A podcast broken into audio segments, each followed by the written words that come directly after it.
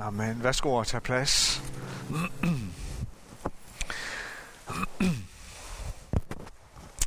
Hvad sagde jeg? Hvad sagde jeg? Var det ikke det, jeg sagde? Fik jeg ikke ret? Har du nogensinde sagt det her til et andet menneske? Det har jeg i hvert fald. Og jeg gætter på, at de fleste af jer også på et eller andet tidspunkt har sagt det. Måske har du endda sagt det med frustration, med sådan en opsparet irritation. Måske endda vrede. Måske lige med en lille lyst til at sparke tilbage, fordi måske har det været sådan en situation, hvor du har måttet kæmpe for dit standpunkt. Hvor du har måttet kæmpe for din mening. Hvor du har været i mindretal, eller måske er du blevet mobbet, fordi du havde den her bestemte holdning. Måske har du endda følt, at du er blevet hånet og nedgjort for din holdning. Og så er der gået noget tid, tingene har udviklet sig, og det viser sig så, at du fik ret. Og så er det, at du ikke kan lade være med at konfrontere det her menneske og stikke fingeren sådan lige ind i brystkassen på det andet menneske og sige, hvad sagde jeg? Det var det, jeg sagde. Det er det, der sådan blandt andet er i spil i den her tekst, vi har foran os, og som jeg skal læse lige om lidt. Den handler om Josef i 1. Mosebog, og overskriften her i dag, som jo Flemming var inde på det, det er den anden søndag i den her nye prædikenserie, som vi kører sammen med nogle andre menigheder, som serien hedder Pilgrim, og temaet i dag, det er Josef, en vandring mod forsoning. Og jeg skal lige læse nogle vers fra kapitel 50 i 1. Mosebog. Det lyder sådan her. Da Josefs brødre så, at deres far var død, sagde de, hvad nu, hvis Josef vil stræbe os efter livet og gengælde os alt det onde, vi har gjort mod ham? De sendte så den besked til Josef. Din far befalede os før sin død at sige sådan til dig. Tilgiv dog dine brødre deres overtrædelser og synd. De handlede ondt mod dig. Så tilgiv nu den synd, din fars, Guds tjener har begået. Josef græd over deres ord til ham. Hans brødre gik til ham, faldt ned for ham og sagde, vi vil være dine trælle. Men Josef svarede dem, frygt ikke. Er jeg i Guds sted? I udtænkte ondt mod mig, men Gud vendte det til det gode.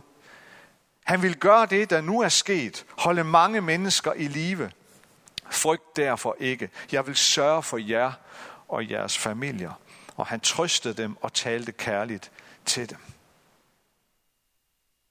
Far, tak for ordet. Tak for, at du, Jesus, er det levende Guds ord. Og tak fordi, at vi kan tage imod det. Tak, at du ved din Helligånd gør skriften levende for os. Også lige i de minutter her, hvor vi er samlet. Mød os, tal til os. Vi priser dig. Amen. Beretningen om Josef i Det Gamle Testamente, det er en både fantastisk og voldsom historie, som spænder over hele 13 kapitler i slutningen af 1. Mosebog. Sidste søndag, og det kommer vi til at gøre i den her prædikenserie, at ugen før så uddeler vi for dem der vil, en lille bibellæseplan til 5 dage i ugen, hvor du kan følge med. Og du får ikke nogen i dag, fordi næste søndag har vi besøg af en gæsteprædikant, så der har vi ikke det her tema, men det har vi igen om 14 dage, så der skal du nok blive opdateret. Men hvis du har fulgt med igennem den her bibellæseplan, der blev udleveret sidste søndag, så vil du have oplevet en voldsom historie. Josefs far, det er patriarken Jakob. Jakob, han får 12 sønner med forskellige koner. Fik også nogle døtre, men det var jo dengang. Det tales der desværre ikke så meget om. Men det er mest sønnerne, vi hører om. Og de her 12 sønner, de lægger navn til Israels 12 stammer. Josef er en af de yngste af Jakobs sønner. Og Josef er ovenikøbet Jakobs yndlingssøn. Det er der ingen tvivl om. Josef er fars kæledække. Og hans ældre brødre, de kommer til at hade Josef. Fordi de føler sig mindre værd. For de får ikke den samme opmærksomhed fra deres far, som Josef får. Og fordi Josef, han får ting af sin far. Bedre tøj, dyrere tøj, bedre opvækstkår. Han bliver ikke mødt med så hårde krav og forventninger. Så han har i det hele taget fået nogle muligheder, som hans ældre brødre ikke har fået. Og der, hvor vi kommer ind i historien, eller i hvert fald der, hvor I har læst fra i ugen herop til, er Josef blevet 17 år. Han er teenager, og lad os være ærlige, han er en lidt forkælet teenager. Hvor al opmærksomheden fra far, den er nok steget ham en anelse til hovedet måske. Og Josef, han er en drømmer. Han drømmer drømme. Og han drømmer om sin egen storhed. Og så kan han ikke lade være med at stikke lidt til sine søskende med sine drømme. Ja, sågar også sine egne forældre. Den her unge Josef, han kan ikke lade være med at fortælle sine brødre om, at nu har han altså lige drømt en drøm, der handler om, at deres næ ude på marken bøjede sig til jorden for hans næ, som stod inde i midten. Og han kan ikke lade være med at fortælle dem om, og også sin far, om den her drøm, hvor han ser solen og månen og 12 stjerner, som bøjede sig helt ned til jorden for Josef. Han kan ikke lade være. Og brødrenes misundelse over for Josef, den voksede sig større og større og blev til sidst til had. Og så en dag beslutter de sig ude på marken for at slå ham ihjel. Men i sidste øjeblik så ombestemmer de sig. Og i stedet for, så smed de ham ned i en udtørret brønd. Og da de så nogle købmænd eller handelsrejsende nærme sig, så hævde de ham op af brønden. Og så solgte de ham som slave til de her købmænd. Så drager de hjem og fortæller faren den løgn, at Josef blev overfaldet og dræbt af et vildt dyr. Og tiden går. Årene går. Og hele Josefs slægt, hans far, hans brødre, de andre søskende, de regner også med, at nu er Josef død af borte. Og igennem alle årene lever Jakob i sorg over den søn, han har mistet. Sådan havnede Josef i Egypten, for han var jo ikke død. Han havnede i Egypten, den tids største nation og magt. Og Josef blev solgt som slave til Potifar, en af kong Faraos vigtigste embedsmænd. Og fordi Josef var både dygtig og klog, så steg han i graderne hos Potifar. Han fik større og større ansvar, selvom han formelt set stadigvæk var slave.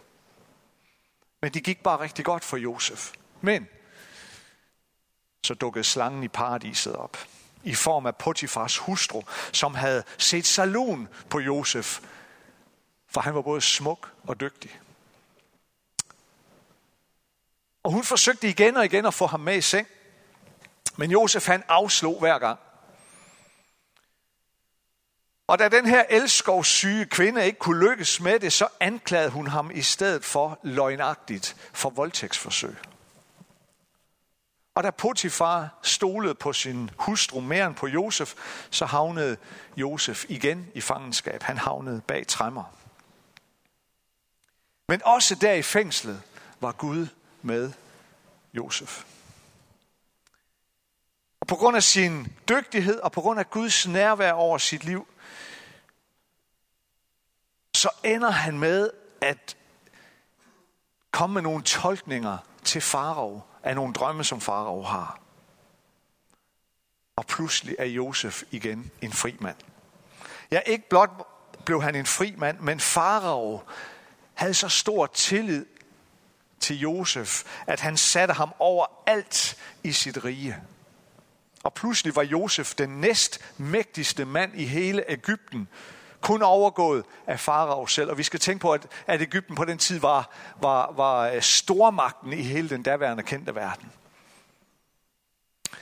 Han var kommet så meget til tops, at når han kom kørende i sin fornemme hestevogn, så gik der en mand foran hestevognen og råbte, knæl for Josef, knæl for Josef. Og fordi der udbrød hungersnød på et tidspunkt.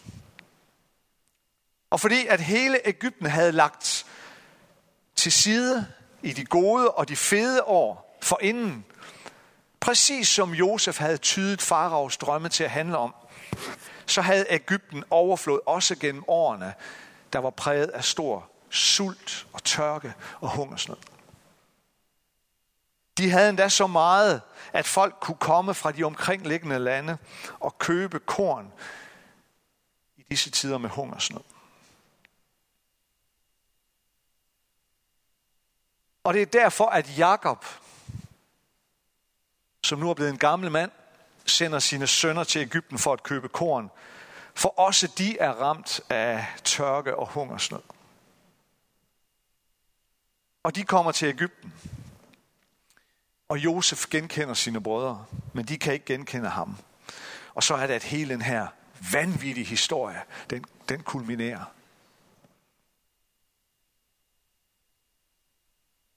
Josef, han bærer på en voldsom historie. En voldsom fortid. Alle de her store brødre, som hadede ham. Som ønskede at slå ham ihjel, men som så smed ham i brønden og endte med at sælge ham som slave for at slippe af med ham. En interessant ting, det er, at da Josef så sidder mange år senere på magtens tinde i Egypten, så bliver han i en alder af cirka 30 år gift, og han får 2 sønner. Og dem giver han nogle interessante navne. Det er jo meget sådan i Bibelen, at navne har en betydning. Den første søn giver han navnet Manasse, fordi det navn på hebraisk minder om ordet at glemme.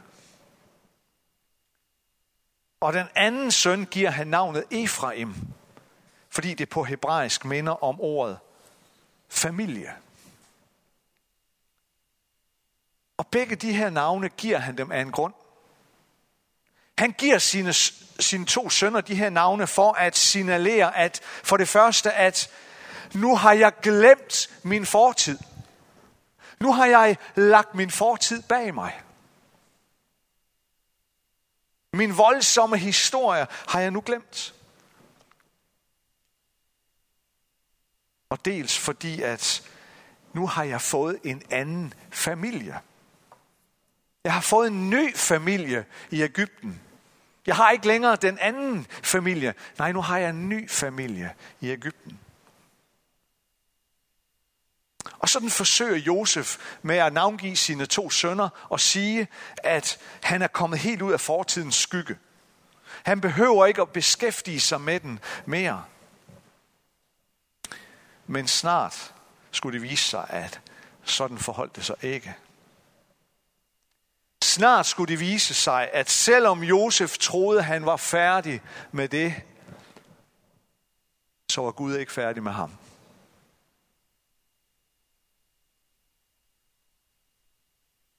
For da brødrene kommer til Egypten for at købe korn, og Josef genkender dem, men de genkender endnu ikke ham, så udspiller der sig en både mærkelig og på mange måder vild proces. De får lov til at købe korn. Men pengene, som de betaler for kornet, det lader Josef være i deres sække med korn. Det ligger han øverst i sækkene. Så de opdager det først lang tid senere. Så de får kornet ganske gratis, uden at de ved det. Og samtidig så har Josef forlangt, at de skal vende tilbage til deres hjem, og så skal de komme tilbage, og så skal de tage den yngste bror, nemlig Benjamin, med.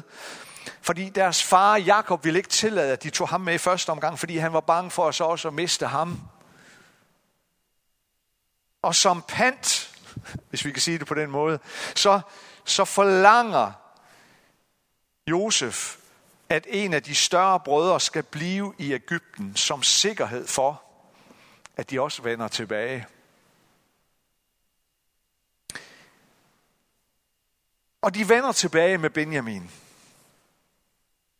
Og da de så endnu en gang vender hjem med nyt indkøbt korn, så har Josef sørget for at placere et kostbart sølvdrikkebæger i den unge Benjamins sæk. Så beder Josef sine tjenere om at drage bagefter, eller følge efter dem, og så skal de finde det her kostbare sølvdrikkebæger i sækken med korn, og så skal de anklage dem for tyveri.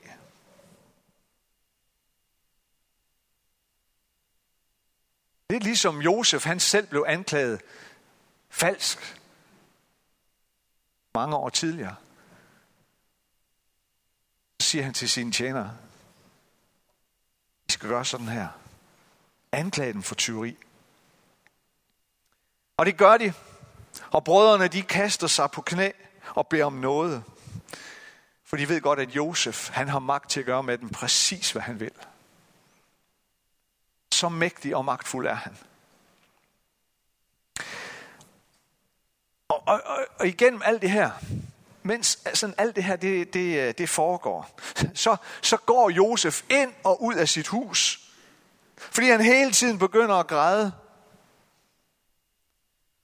Og for at de ikke skal opdage, hvem han er, og hvor følelsesmæssigt berørt han er af det her, så løber han ind i sit hus, og så græder han, og så stopper han med at græde, og så vasker han sit ansigt, for at de ikke skal se, at han er grædt. Og så går han ud igen, og så spiller han komedien videre. Og så til sidst, så giver han sig til kende. Og til sidst henter brødrene deres gamle far med sig til Egypten, hvor han får sin søn at se igen, efter alle disse år. Det er vildt, hvad der sker med Josef. Det er vildt at tænke på, hvordan han kastes hid og did af forskellige rettede følelser. Det ene øjeblik er han klar til at tilgive og glemme det hele. Mens han det næste øjeblik, så skaber han en situation, hvor han rent faktisk kan tage livet af dem, hvis det er det, han vil. Det ene øjeblik, så vil han kaste sig i favnen på dem. Det næste, så vil han have dem til at bøde for al den smerte, de har forvoldt ham. Hvad er det, der sker med Josef? Hvad er det, der sker med ham? Ja, jeg tror, der sker sådan set bare det, at Josef er et menneske. Han er et ganske almindeligt menneske. Og det, der sker med ham, er såre menneskeligt. Jeg tror egentlig, at Josef, han på en eller anden måde, måske uden at reflektere over det, det ved vi ikke, men han tillader sig selv at være menneske. Og det, at han går igennem den her proces, hvor han jo virkelig er ude på kanten til tider, hvor han virkelig kastes først den ene vej, og så den anden vej. Det, at han tillader sig at være et menneske, det tror jeg, han har brug for. Jeg tror, at det, at han virkelig tager livtag med sin egen menneskelighed, sin egen sårbarhed, og at han tager fat på det, der virkelig har gjort ondt i hans liv, det gør, at han når dertil til sidst, at han kan sige til sin familie, jeg tilgiver jer. I skal ikke tænke mere på det. Ja, I udtænkte ondt mod mig. I handlede ondt mod mig. Men Gud vendte det til det gode, siger han. Jeg tror, at det, at Josef tillod sig selv, og det, at han på en eller anden måde, hvor svært det end var, kunne være i den her proces, at han kunne gennemgå den her vilde følelsesmæssige proces, det gjorde, at da han endelig havde chancen for at sige, hvad sagde jeg? Sagde jeg ikke, at I ville komme og bøje jer for mig? Da han nåede dertil, så havde han ikke brug for det længere. Han havde slet ikke brug for det mere. Så kunne han give afkald på kravet om at have ret. Det kunne han lægge fra sig, fordi han havde været hele processen igennem.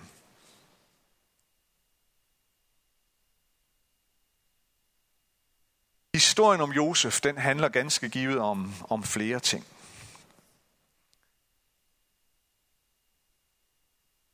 Men den handler i hvert fald om, at livet nogle gange er en pilgrimsfærd på vejen hen imod forsoning.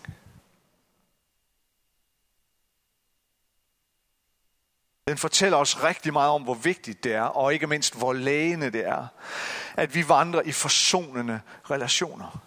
Og at forsoning altid må gennemsyre vores relationer. Men den viser også, at vejen hen til forsoning, det er ofte en proces.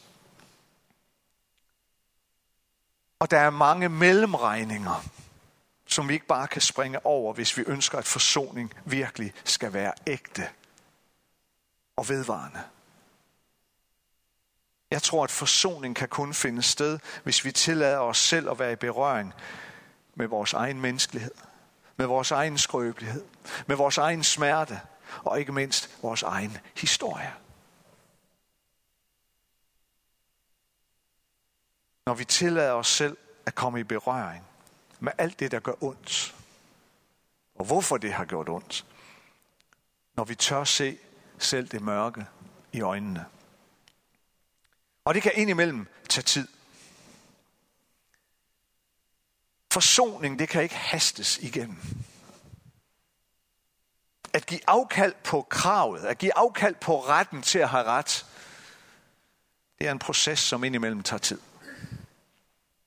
Hvis det skal skabe en varig forandring, hvis det skal være noget langt mere og langt dybere, end bare noget, vi siger, men som ikke skaber en ærlig og vedvarende forsoning.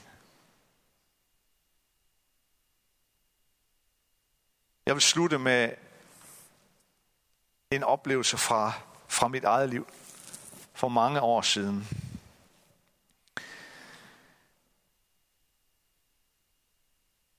Jeg var dengang præst i en anden kirke, og jeg har muligvis nok delt den her historie før. Men jeg var præst i en anden kirke, hvor det hele endte i en masse ballade og en splittelse af kirken i to dele. Og det er en af de meget hårde ting, som jeg har gået igennem i mit liv. Det var voldsomt dengang. Og jeg endte jo med at sige op, og jeg kunne simpelthen ikke være mere i det. Og i meget lang tid, så var jeg så ødelagt, og jeg følte mig så forurettet, og jeg følte mig så dårligt behandlet. Og konflikten var især mellem et andet menneske og så mig.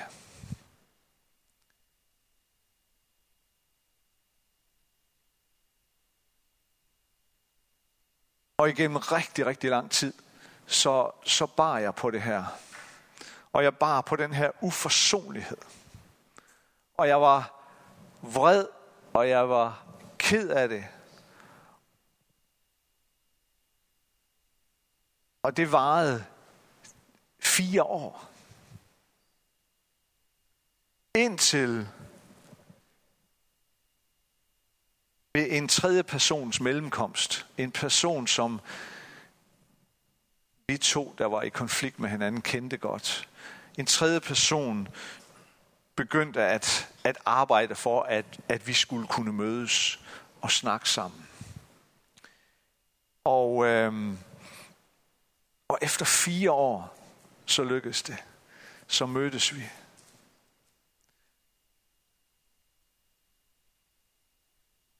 Og vi havde en meget, meget lang snak. Og på et tidspunkt, så siger jeg til den her anden person i den her samtale: tilgiv mig, for jeg har gjort sådan og sådan og sådan. For jeg havde bestemt også begået fejl. Tilgiv mig for det, jeg har gjort. Han tilgav mig. Jeg glemmer aldrig den aften, jeg kørte hjem. Jeg græd. Og jeg følte det som om, at jeg havde tabt mig 10 kilo. Så lettet var jeg. Og jeg kunne bare, det var sådan en helt konkret oplevelse af, da jeg sad der i bilen, at det var som om, at Jesus sad ved siden af mig og kiggede på mig og smilede og sagde, det er godt, min dreng. Godt, min dreng. Og det forvandlede mit liv. Det sjove er, i parentes bemærket, den anden person kom aldrig dertil, hvor han sagde, tilgiv mig det, jeg har gjort. Men det, der var helt ubeskriveligt, det var, at den aften, der mistede jeg behovet for, at han skulle gøre det. Jeg var fuldstændig sat fri for et hvert ønske om, at han skulle komme og bede om tilgivelse for noget. Det var fuldstændig væk, og det har aldrig været der siden.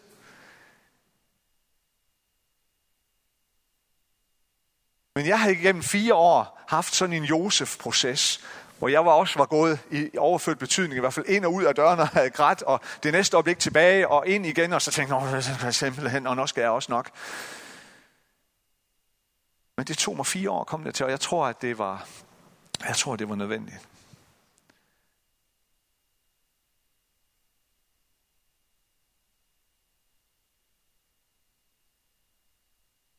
Nu vil jeg gerne, at vi bruger nogle øjeblikke på at bede sammen, men også sidde stille. Jeg har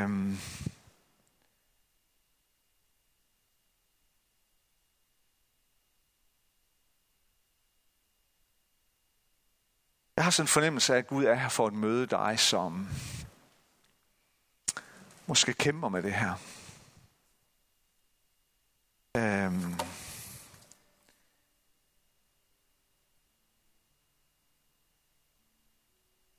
Det her, at Gud taler måske til dig om forsoning. Det kan være en ganske bestemt relation. Jeg tror, lad os bare lige bøje hovederne. Lad os sidde, uden at kigge alt for meget på, hvad sidemanden foretager sig. Så lad os bare være ind for Gud.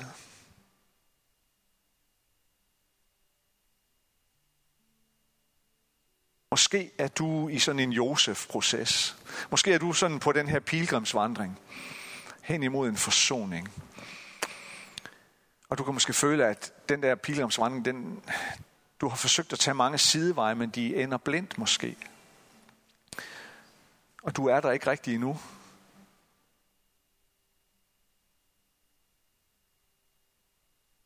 Jeg tror, Jesus er her i dag for at tage dig ved hånden. Jeg tror, Jesus er her for at sige, kom, vi går sammen. Det er jo sådan med Jesus, at når vi siger til ham, at Jesus, jeg vil følge dig, så har han det med, så tager han os, så siger han, okay, så går vi lige herhen. Så har han det med at tage os derhen, hvor vi måske ikke rigtig selv vil gå hen, eller hvor vi synes, det kan være svært at gå hen.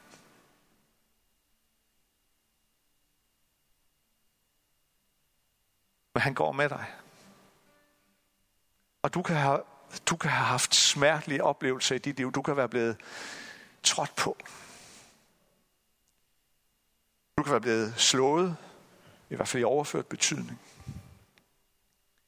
Eller trampet på, eller dårligt behandlet. Det kan også være, at det er dig, der har behandlet en dårligt. Det kan også være, at Jesus kommer til dig og siger, at der er det her andet menneske, som har det svært lige nu på grund af noget, du har gjort eller du har sagt. Uanset om det er den ene eller den anden vej, så kan det være en svær vandring. Jeg tror, Jesus er her i dag for at tage dig ved hånden og tage dig med. Så jeg vil rigtig gerne bede en bøn for dig, hvis der er noget i den her historie, som minder dig om noget. Og nu sidder vi med bøjet hoveder eller lukkede øjne. Så du kan være helt tryg. Hvis du er på en eller anden måde der, kan du så ikke bare lige markere det ved at række din hånd i vejret? Ikke fordi, at det er ikke vigtigt for mig at vide det. Men nogle gange har vi brug for lige rent fysisk at manifestere noget. Også i vores relation med Gud og sige, ja, det her Gud, det er mig. Så hvis du har det sådan, så bare vær frimodig og løft din arm, din hånd. Bare vær frimodig. Tak til jer, der gør det. I er skønne, modige mennesker. Jeg tror på, at Gud ærer jeres mod. Kære Jesus, vi kommer til dig nu, og vi er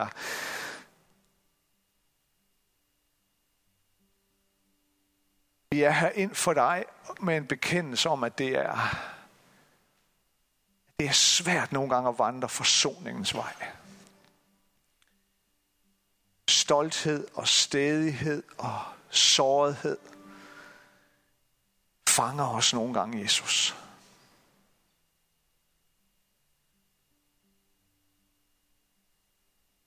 Uanset om det er os, der har været i overført betydning smidt i den brønd, eller vi har været med til at smide nogle andre derned, så er det så let, Jesus, at vi kommer til at fortælle os selv alt for mange gange, at det er i hvert fald ikke vores skyld, det er i hvert fald ikke min skyld. Herre, forbarm dig over os og hjælp os. Hjælp os nu, Jesus, til at vandre forsoningens vej. Jeg beder for dem, der har løftet deres hånd på en særlig måde her, Jesus, beder jeg for dem. Fyld dem med din hellige ånd. Fyld dem med din nåde og din kraft og din herlighed. Og tag dem ved hånden, Jesus, og gå forsoningens vej sammen med dem. Jesus, du som først og fremmest har vandret forsoningens vej til Golgatas kors for vores skyld. Jesus, du er så dyrebar for os. Vi elsker dig. Hjælp os til at være mennesker. Hjælp os til ikke at gå udenom det at være menneske. Så hjælp os til at være i den proces, når vi går ind og ud af huset. Græder og tørrer tårerne. Uanset hvor vi er, så er du hos os. Så hjælper du os, så vi kan komme dertil, som Josef til sidst kom. Så vi kan sige, tænk ikke mere på det. Gud har vendt det til det gode. For du er trofast, og du er altid trofast. Takker dig i Jesu navn. Amen.